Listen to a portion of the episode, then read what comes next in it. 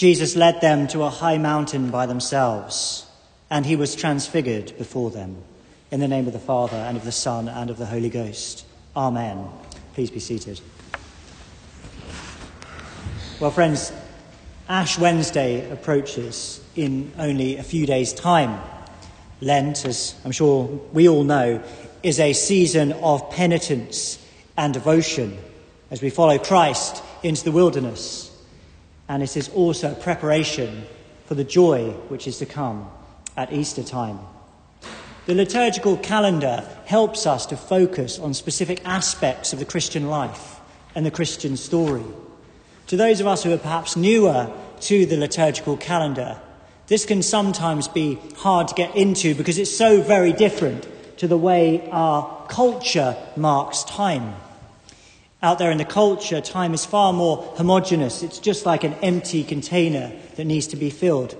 We tend to do the same things all year round, eat the same foods, engage in the same activities, because our technology and our science and so on allows us to do these things. The liturgical calendar is different. It gives a sense of texture to the year as we focus on different things at different times.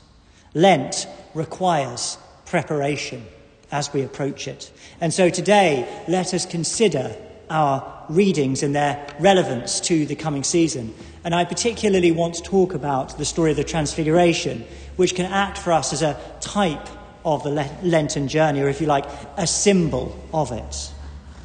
So, Christ led his disciples up a high mountain.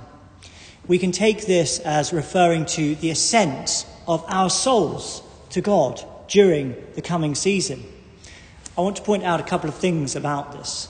We're told that this mountain specifically is a high mountain. It's not low, it's not medium height, it's high. And this speaks to us of challenge, perhaps even difficulty. Now, we all know that life is full of challenges. Life is hard. And the same thing is true for the Christian faith. This isn't something that we're called to, which is just easy and straightforward. This is something which calls us to a certain amount of challenge. After all, we follow a man who took up his cross and was crucified, and who calls us to do the same thing. It's very easy to try and water down the faith in order to appeal to people, to say, well, this is just a nice thing. This is something you can just come to and it won't require anything of you. But friends, this is not the case. We are called to something. We are called to ascend a high mountain in the Christian life. And this is no in no better place exemplified than in the season of Lent. Lent is long. It's really over six weeks in real terms. And that's quite a long time. If we take up an unfamiliar or difficult or challenging practice during a six-week period, we will really know about that. That's a long period of time that stretches before us. And this is the point. It's meant to make that kind of impression upon our minds, upon our hearts and our souls. So we could water this down. We could try and make it about something else, as it is actually quite fashionable to do with Lent nowadays. But I would suggest that we take it really seriously, and that we engage with it in the way that the church has traditionally engaged with it for two thousand years, and as a result, that we reap the benefits. Fasting, almsgiving, prayer, these are the three traditional pillars of Lent, which the church calls us to engage with during this season. Now, I don't want to oversimplify, but as a general rule, if we engage in this season seriously, if we take it seriously, if we engage with it in faith and with a certain amount of focus, we will reap greater benefits. And of course, the joy when we arrive at the Easter season will be all the greater for it. So this is a high mountain, but let us embrace the challenge.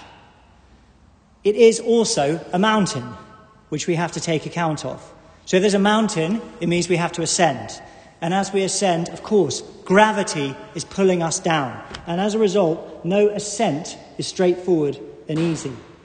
Recently, I watched a couple of documentary films about this extreme sport, which you may be familiar with, called free soloing. Now, when people are free soloists, it essentially means that they climb extremely high mountains and they use no safety equipment. This is quite an amazing thing, because one foot out of place, one toe out of place, one finger hold missed, and it is all over, quite literally, and not just the climb. It's extremely dangerous. It's extremely taxing. So, why do they do it? Well, part of the reason is because of the buzz, the extreme buzz and joy that they find in the ascent itself. And, of course, the sense of great accomplishment and achievement when they reach the summit. Risk, challenge, exhilaration. The point I want to make here, friends, is that Lent is not just some period of time in which we can just be miserable and in which we just suffer and have terrible pain. No, not at all. As we embrace the challenges of Lent, as we embrace the abstinence, as we embrace the discipline, we can find joy there too. We ascend the mountain. The ascent can be hard. It can involve challenge. It can involve risk in some ways, but there can also be joy as our faith deepens, as our relationship with Christ deepens, as we ascend. So, we ascend, gravity pulls us down, but we can find joy on the way up. And of course, as we ascend, our ultimate goal is the summit. Our ultimate goal is Christ. And it's important to remember this, that we're not just journeying aimlessly, but that there is an end to which we are looking. As the disciples ascended the mountain of transfiguration, they reached the summit and they saw a new vision of Christ, his face transfigured before them in light. So we too seek a new vision, a spiritual renewal in our own lives and in the church as we ascend the mountain of Lent. In our Old Testament story, we read about Elisha following his master, Elijah, who was about to be taken up to heaven. And three times Elijah discouraged him from following him. And three times Elisha rejected that discouragement and persevered anyway. Why did he do it? Because he wanted to receive a double portion of the spirit of Elijah. And for his reward, he was given that. And he had a vision of Elijah being taken up to heaven. Christ, friends, let us persevere. Let us persevere so that we meet, may meet the summit and may see Christ there, see a new vision of Christ transfigured before us. One of the things we need to remember as we enter into the Lenten season is that this is, as it were, a dark season. It's liturgically dark, which is why we'll be wearing purple during the season. But the story of the Transfiguration reminds us that the light will come. The light will come in the end. And so this is not all doom and gloom, far from it, because there is that light which we will meet at the top of the summit. The, dis- the disciples were led up the mountain by Christ. The disciples were led up the mountain by Christ. And this is another important point. This high mountain that the disciples ascended, Christ didn't just point them up the mountain and say, well, that's the way, you can go that way, and I'll meet you at the top. Christ led them. Christ went with them. He was present as they ascended. And so we see here, friends, from this, that Christ, yes, he is the summit, but Christ is also the way. Consider those disciples as they ascended that mountain. Consider the presence of Jesus, what that must have been like for them as they walked, as they climbed. Would it not be the sense of his presence, his warmth, his friendship, his love for them, the fact that they simply enjoyed being with him? Would these things have not made all the difference to them as they ascended? Of course it would.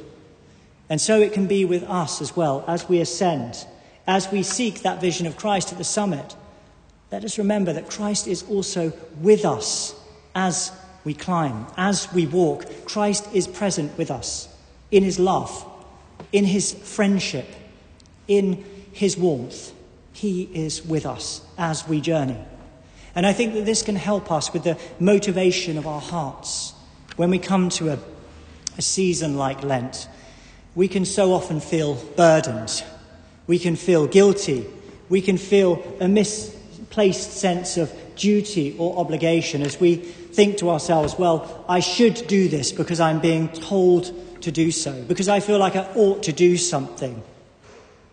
Friends, how would it be if we weren't motivated by those kind of things, guilt, duty, obligation, but if we were motivated by love, love for Jesus Christ and his love for us? Put simply, we follow Christ because we want to be with him, because we want to know him more, not because we're trying to tick off some kind of checklist or something like that, but simply from love, love that we would know Jesus more. And seeing Lent as an opportunity to do that, that the church encourages us to engage with. Christ led the disciples up a high mountain by themselves. It's an interesting phrase there, that phrase, by themselves. Three disciples went with Jesus alone. Elisha followed Elijah by himself, though he was told to turn back. Our New Testament reading today tells us, the Apostle Paul tells us, that the gospel is veiled to unbelievers, that their minds are blinded by the God of this world. In different ways, these readings speak to us of the antagonistic, sometimes hostile, certainly indifferent environment that we face around us. As Lent approaches, the world will carry on as normal. The season of Lent is all about abstaining. It's all about denying ourselves certain things so that we might give to others or so that we might give greater devotion to God. And as I say, this is very different to the way the culture out there is, which is all about consumerism. It's all about rushing around from one thing to another. It's all about indulging in things so that we can find the greatest amount of enjoyment in them. And so the world will carry on in that way. And we as Christians, we're not necessarily persecuted for our faith. Nobody's going to throw us in prison or attack us or do anything like that. But there is, of course, just a sense that we are irrelevant and the world is indifferent to us. And if we do engage seriously in the practice of Lent, it may mean that we sometimes stick out a bit. It may mean that we are encouraged to break our Lenten fast or to join in in a certain way, which would mean that we would not do what we set out to do during Lent. Friends, we have to come to terms with the fact that these things may happen. We have to come to terms with the fact that the world may scorn us, the world may even make fun of us, and this can feel lonely and it can make our practices seem even pointless. This, by the way, is one of the reasons it's so important that we gather together as a church to encourage one another as we continue in our faith in general, but certainly during Lent as well. So this is a necessary sacrifice which we sometimes have to make and which we must be prepared for. Let us encourage one another in the church and let us accept the indifference of the world and, and humbly pray for it. And so as I finish, let's just think about our affections. Let's think about our hearts. What may prevent us? What may prevent us? Well, there's a very real and understandable sense in which unwillingness and fear may prevent us from taking steps to engage in Lent seriously. There's a fear of physical difficulty and psychological and emotional pain. And as I say, these things are very, very understandable, and I think almost everyone can associate themselves with, with these feelings. And we should say as well that we should take our health into account when we're doing things like fasting. It's inappropriate for people in certain physical conditions to fast, and so we have to think about these things carefully. But let me just say this. We might consider a story like the story of Daniel's fast in Babylon, if you know that story. First chapter of the book of Daniel. Daniel, as a youth, has been taken to Babylon, and he's offered the king's meat and the king's wine, which has been sacrificed to idols. Now, Daniel doesn't want to eat this, uh, because it would be a violation of the Jewish law. And so he refuses, and he just has vegetables and water for ten days. And at the end of that ten-day fast, Daniel is seen to be more healthy than the other youths who have eaten the meat and drunk the wine. And of course, the implication here is that Daniel is being blessed by God, not just spiritually for not breaking the law, but he's actually being blessed by God for abstaining even physically. Now, I'm not saying that exactly the same thing will happen to us when we abstain during Lent, but what I am saying is that we can have faith like Daniel. And faith, friends, this is what really makes the difference. This is what transforms everything. Faith that God is involved, that God is involved, and that he will bless our abstinence, and that he will bless our devotion. And so a simple thing, simple to say, harder to do, but consider him as you prepare and during the season. Consider him and have faith. The other thing, just very briefly, that we can struggle with is a lack of desire and unwillingness. Sometimes we think to ourselves, well, I'd like to do that. And part of us really does want to do it. Part of us really wants to engage with Christ and deepen our relationship with him. But another part of us doesn't want to. We're very divided, as it were. I'd like to share with you a helpful quotation from a film I saw recently. And um, I'm not going to say which film it was, but you can tell me afterwards if you think you know. But the quotation is this, very simple. Don't think, just do. Don't think, just do. Now, what I'm not saying in saying that, and the film is not saying this either, is that we should never think in life, that we should never prepare, that we should never plan, that we should never consider things. Not at all. But I think what's meant from this is as follows. Once we have resolved to do something, once we have planned to do something, once we have prepared ourselves adequately to do something, there comes a moment. There comes a moment when we just have to go for it. When we have to, by an effort of our will, decide, yes, I am going to do that. So my suggestion to you, if you are in that situation where you feel that, well, maybe I'd like to do this, but maybe part of me is not so on board with it, is to take that part of you that desires Christ and to act on it. Resolve, plan, prepare, and then when the moment comes, don't think further. The thinking has been done. Now it is time for an act of the will. And this is in line, I think, with a biblical principle, a principle that comes to us from the Sermon on the Mount, where Christ says, where your treasure is, there your heart will be also. Where your treasure is, there your heart will be also. When Christ says that, of course, he's speaking about money. He's saying, where your money goes, your heart will follow. But we can broaden this out and say, where we invest ourselves, our effort, our focus, our time, our devotion. Where we focus ourselves in these senses, our hearts will follow. Or put more simply, our hearts follow our actions. And sometimes our actions have to lead the way. Sometimes we simply have to decide, I want to know Christ more. I want to deepen my relationship with Jesus Christ. And therefore, I'm going to do X, Y, and Z. And Lent gives us this opportunity. Sometimes we just have to act. So friends, ask yourselves, how am I going to ascend to the summit this Lentintide? What am I going to do in order that I might see the face of Jesus Christ, both during the ascent and when I reach the top of the mountain? Which tools am I going to take with me? And pray for the Lord to lead you there and to help you to persevere.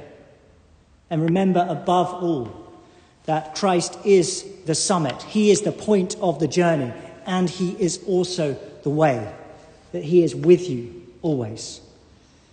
And God bless you. Amen.